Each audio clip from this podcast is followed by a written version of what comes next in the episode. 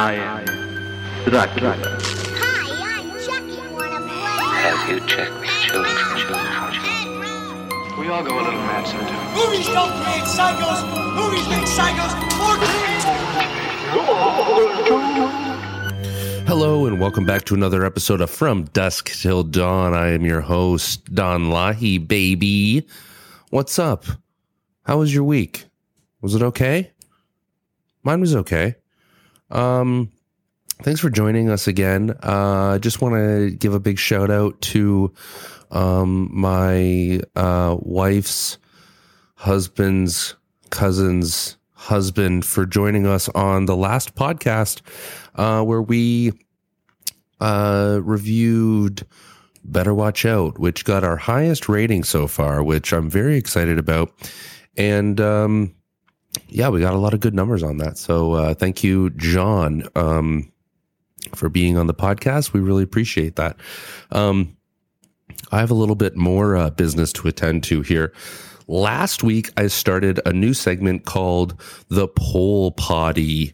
It's like pool party. I'm just doing these little segments of uh, we're gonna do seven best 70s uh, horror movies, 80s, 90s, 2000, blah blah blah. We're gonna do best final girl, best villain, best mask, best weapon, a bunch of different uh, variations of this. And I thought I would start off with the best 70s horror film. Uh, and I did about four parts, and then I did a final round where I took the best of the four parts and I just put them in one poll. This is all on Instagram. Um, I'm not going on Reddit and asking. Uh, I'm not going on. Um, is Facebook still live? I don't know. Uh, just just Instagram, um, just to feel around. Uh, and this was uh, best uh, 70s horror film, and the first one was uh, The Exorcist, Carrie, Halloween, and The Brood. And uh, The Exorcist won. Won the first one, The Exorcist. Halloween was second on that, but we're going to go with The Exorcist on that, that people uh, said was the best horror film from the 70s on part one. Part two was The Texas Chainsaw Massacre, The Omen, Jaws, and Amityville Horror. Uh, people seem to like the Amityville Horror more out of those four. Next was Wicker Man, Eraserhead, Don't Look Now, and Piranha. And the winner of this one was Eraserhead, baby. And then the fourth one was Hills Have Eyes, Black Christmas, Dawn of the Dead, and Salem's Lot. Hills Have Eyes won with a landslide on the hills that also have eyes. Uh, landslide of eyes, people might say. We uh, we then put all four of those in a poll, and we put all those in a poll, and uh, The Exorcist, Amityville Horror, and Eraserhead, and again, Hills Have Eyes. Hills Have Eyes one out of those four. Um, so we're going to move on to the next poll potty. And uh, yeah, I just want to thank everyone for voting. Really appreciate the uh, um, the involvement on that. That's uh, really nice that everyone's kind of chipping in to give me something to talk about on this thing. This is a horror movie review podcast. The way that we choose our movies on this podcast is that we go to Horror Movie Generator. It pops a movie up and I watch it and then I hit record. And this week's movie was 2017's It Comes at Night, directed by Trey Edward Shults. It got a 6.2 on IMDb and a 88 on Rotten Tomatoes. I think both of those are extremely too high for this film. And the plot reads Secure within a desolate home as an unnatural threat terrorizes the world, a man has established a tenuous domestic order with his wife and son. Then a desperate young family arrives seeking refuge. That's pretty much, yeah, that's kind of what happens in this film. Um, the story, the pacing of this film was so slow. J- I just wanted something to happen. They play with tension, uh, like they don't know what the hell's going on. It's post apocalyptic. There's so much that they could have done with this disease or virus or sickness going around. and they are trying to survive off of nothing. There, there's so many missed opportunities in this film, so many missed opportunities, um, and I'll get into that a little bit later. Um, really liked the score. Uh, that was all right. Um, it was the only thing that was kind of helping build tension. Um, we have uh, our characters. We have Paul, played by Joel Edgerton. He's in uh, he's in Star Wars. He's in uh, The Gift, Great Gatsby, The Warrior. He's really good in Boy Erased. I really like that movie. Yeah, he's Luke. He's uh, Luke's uh, stepfather, Uncle Owen. Uh, we also have Christopher Abbott in this. He was in the uh, Possessor. He was in Girls. Um, we have uh, Riley Keough, I think is her name. Uh, she was in the movie that I reviewed, I think, third episode, The Lodge. She was also in Mad Max and American Honey. Uh, we have Kevin Harrison Jr. Sorry, Kelvin Harrison Jr. And uh, he was uh, he was in Waves, Monsters and Men. Um, kind of a he, he's coming up. And then we had the mom who was in Selma, The Purge. Um, yeah, so I I enjoyed all their acting. They they definitely had the post apocalyptic kind of feel going on. Like they knew they've like their characters were lived in. I guess that was okay. We start off um, kind of on a high note a little bit. We see um, Grandpa got whatever sickness, and the sickness is extremely uh, contagious, uh, and pretty much uh, it looks like it rots your insides. Um, our our friend uh, Travis Kelvin Harrison, the uh, son of Paul and Sarah, keeps having visions of people throwing up blood. So I think that's what he saw while his grandfather was dying. His name is Bud. Um, he's not really in the film a, lot. and he's at the very starting until he gets uh, eats a bullet given by his son-in-law Paul and the uh, um, Travis, the son, watches this happen, this execution because of sickness uh, in front of him, and then they burn the body to get rid of all the disease and sickness, and then they uh, go on with their life. Um, I kind of wish that I watched this during like quarantine. Um, I feel like it maybe would have hit me a little bit better. Um, but maybe not. I don't know. This this movie did not I was not glued. I kept looking at the clock saying when's this going to be done? When's this going to be done? Because honestly, I I was waiting for something to like something to happen. Some it's also it comes at night, which is a great title. But I don't maybe I missed it, but nothing came. I it, it was a bad title for this movie. They should have just called it uh, um, "You Don't Want Legions" or something. An intruder comes to the house, and and this is where they meet uh, Will, and and they knock him out, and and he's knocked out for like six hours, and I'm and I'm getting and I don't really like, and I know movies aren't realistic really, but I don't like when they do that in movies because pretty sure you would just get brain damage if you were passed out for six hours, um, and like you don't have to do that in a movie to have them passed out for six hours. Like you can have so much dialogue in between that time of him getting knocked out and tied up. And then you can have so much dialogue going back and forth to like kind of, you know, uh, like carve out the characters a little bit more. So I found that really unnecessary, but instead they just left him out cold for a long time. And like they were like tying him up and putting a gag in his mouth and tying him to a tree. And he was just not, waking up from this. So it, it, it just, it rubs me the wrong way when that happens because I, I read somewhere if you uh, knock someone out and they're out for a long time, then their their their brain don't work so good no more. Now he wakes up in a burlap sack with his mouth taped shut, taped to a tree. Now that would be pretty scary. Um, and so Travis keeps having uh, um, visions of his grandfather Uh, I think they slept in the same room because his his grandfather's dog is is still there, and he's sleeping on a bed across from Travis. And whenever there's a dog in a post apocalyptic movie, you just know, you know, um, we're gonna see Spot run. You know, it's Marley and me. We're gonna let's go. Old dogs going to heaven, kind of thing. Um, so the dad Paul, he goes and he he um he just wants answers. What are you doing here? Why are you breaking into my dilapidated house? And he go and and Will says, I just want food for my family and water, and then I'll and then I'll I'll get out of here. And then they they they they go look for food. They get hijacked from another random family. Now when they're driving, um, Paul says to Will, keep a lookout. Maybe like just in case we see something. They kept saying that, and I'm like, okay, there must be something out there. There must be some kind of creature or something.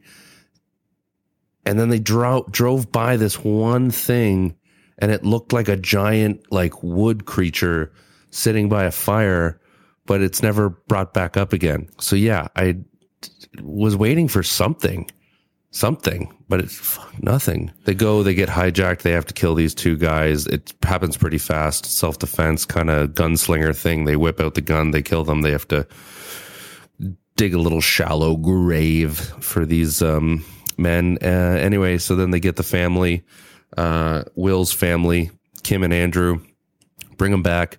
And uh, yeah, they introduce um, everyone. They kind of hit it off like right at the starting. Uh, they go, they cut wood together. They're boarding up the house. They're, um, um, Sarah's te- teaching Kim how they make water.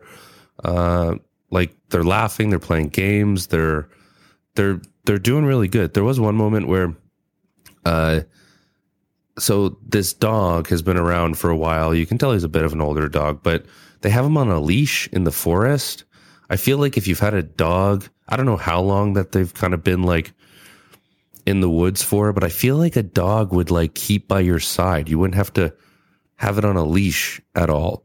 And that kind of bugged me too. It just, it's just, I don't know. Like I am legend or he is legend. One's a band and one's a movie. Uh, the dog like doesn't need to be on a leash. I can walk around with my beautiful little pup and she won't go more than a couple meters unless there's like a squirrel or her grandma's and she'll run. Um but this dog's grandpa's dead so it ain't going nowhere the kid keeps having visions. So you kind of don't know like that might be the scariest part. Like the kid doesn't or you don't know if uh if it's real or not um but you can tell pretty quickly that it's not real. Um so whatever. Uh, and that's where all the jump scares are. There's some banging on on a random door. Um and the, like what the fuck man? What the fuck man but one of the visions um, Travis is having about Kim, and she straddles him, but then starts bleeding in his mouth. But he has kind of a starting of a sex dream almost about her, and then it's uh, interrupted by her bleeding in his mouth uh, from her mouth. And uh, then he wakes up, and then he goes downstairs and he sees her, and they have a little chat, a little bit of flirting going on, which is weird. Leads to absolutely nothing, like most of the things in this movie. Uh, there was one thing where she goes, "I have." A, they're they're kind of doing like the Hook thing, Robin R- Robin Williams slash Steven Spielberg's Hook Peter Pan movie, where they are imaginary imaginary eating. And uh, he goes, "What are we having tonight?" And then she says, "Oh, I have cake and ice cream here." And he's like, "I don't really like that." And she freaks out and she goes, "You don't like cake or ice cream? Like, who are you? I don't like cake or ice cream." So uh, everyone seems to have a issue with that. I don't get it. I see it like on uh, social media. People are like, "Who doesn't like that? Like cake or ice cream? How could you like?" Everyone likes cake and ice cream. I don't. So I'm sorry. I don't know why. Um, I don't like milkshakes either. So come at me. So Travis uh, is sleeping, hears a noise, and uh, the dog gets out and runs off, and um, they're kind of just looking into a dark forest, like, and you see nothing. Like, there's no, and there's like no reason behind it.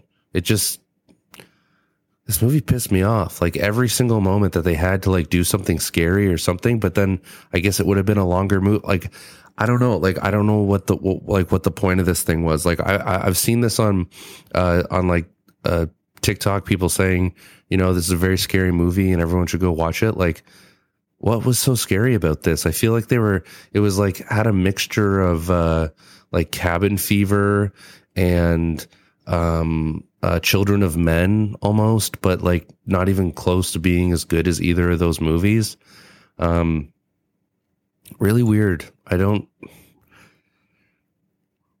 like it shouldn't have been categorized like categorized as a as a horror movie maybe. I don't know. More of a thriller, maybe a mystery. There is no mystery really. It's pretty obvious what's going on. Like I don't know. My um, I don't know. Pretty pretty pissed off. Uh, so they lose the dog. Um, he doesn't come back. Then the next night, he does come back. He's in their sick room, which is covered in plastic, kind of where they kept the grandpa. Uh, and then the dog, they notice that the dog is sick. They have to kind of get the dog out of the house and turned into ash. Um, the kid who at the very starting of the movie saw his grandfather get um, earthed. He's like, I want to, I, I want to see Stanley. Stanley's the dog, and uh, and the dad's like, no, but it's like you let him watch his grandpa get one between the eyes, but you're not going to let him watch his dog get taken out. So I thought that was really weird too, and he was really concerned about him seeing the dog like that, but wasn't concerned about his watching his grandpa get wheeled out in a wheelbarrow and then put in a hole. Like, very strange. So, this is about minute 63. Um, and they actually finally start talking about maybe something being scary, uh, them getting sick because they don't know how the dog got inside.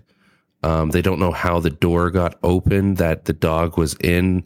Uh, uh, Travis says he didn't do it. He assumed that the small boy that belongs to Will and Kim did, um, but it, it never gets explained. And that was probably like the eeriest conversation that they had, and it went fucking nowhere. So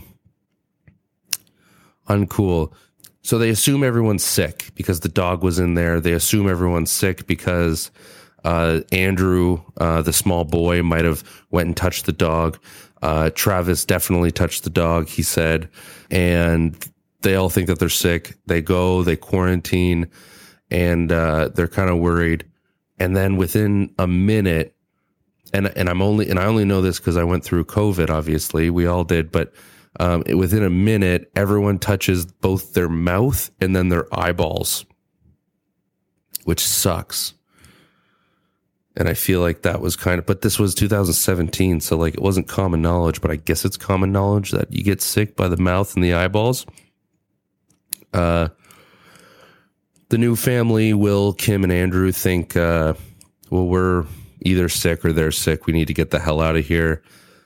Um, Travis goes and eavesdrops on them. They're saying, let's get the fuck out of here before something bad happens.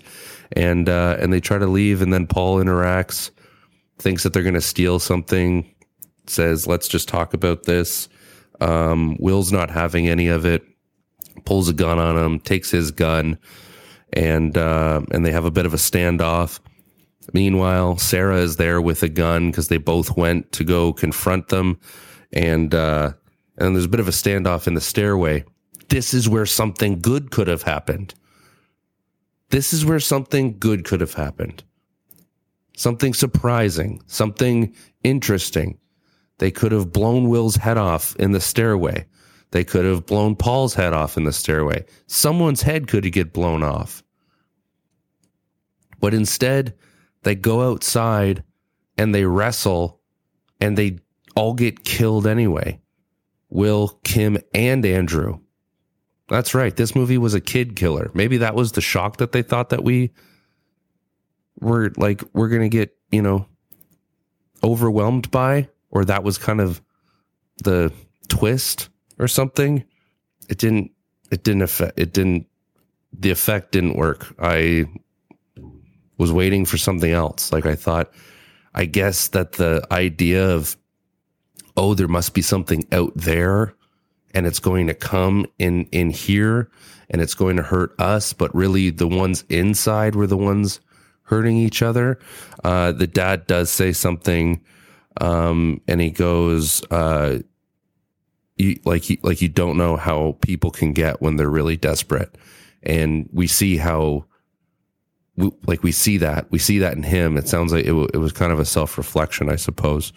Um, yeah and then uh, the same kind of uh, fashion when the mom is talking to her dad at the very starting of the movie, the dad who gets uh, like the grandpa, she's saying the exact same thing to the kid.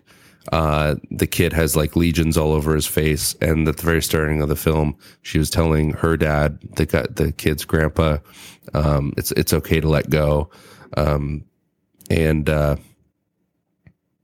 we see the kid with lesions and then the ending is fucking awful. So that's really all I have to say about that movie. Um, not impressed. People were saying it was a good movie. Go watch it. It's terrifying. I thought it was extremely disappointing. Um, maybe they were trying to touch on like a realistic part, but it I don't know. It it was lacking in so many different areas. This movie just made no sense to me. I feel like the writer was the director and it just made absolutely no sense to me. Maybe they were trying to like maybe they were trying to have like say some kind of social commentary on what was going on in the world in 2016 17 um, there's not a lot of trivia about this the cast and crew of the film signed a non disclosure agreement that forbids them ever revealing what comes at night. However, fans and critics are in agreement that it's Travis's dreams that come at night. Deep. Dreams at night. Really pushing the envelope. Nice. Thanks. Brutal. There's no other trivia. Well, let's rate this film. Um, we given Don's dollars, baby. Uh, one to 10. One is the least amount of dollars that we're going to uh, spend on a movie, and uh, 10 is the most amount of dollars that we're going to spend on a movie. So for It Comes at Night, I'm giving this a $1. There was no redeemable qualities to this film.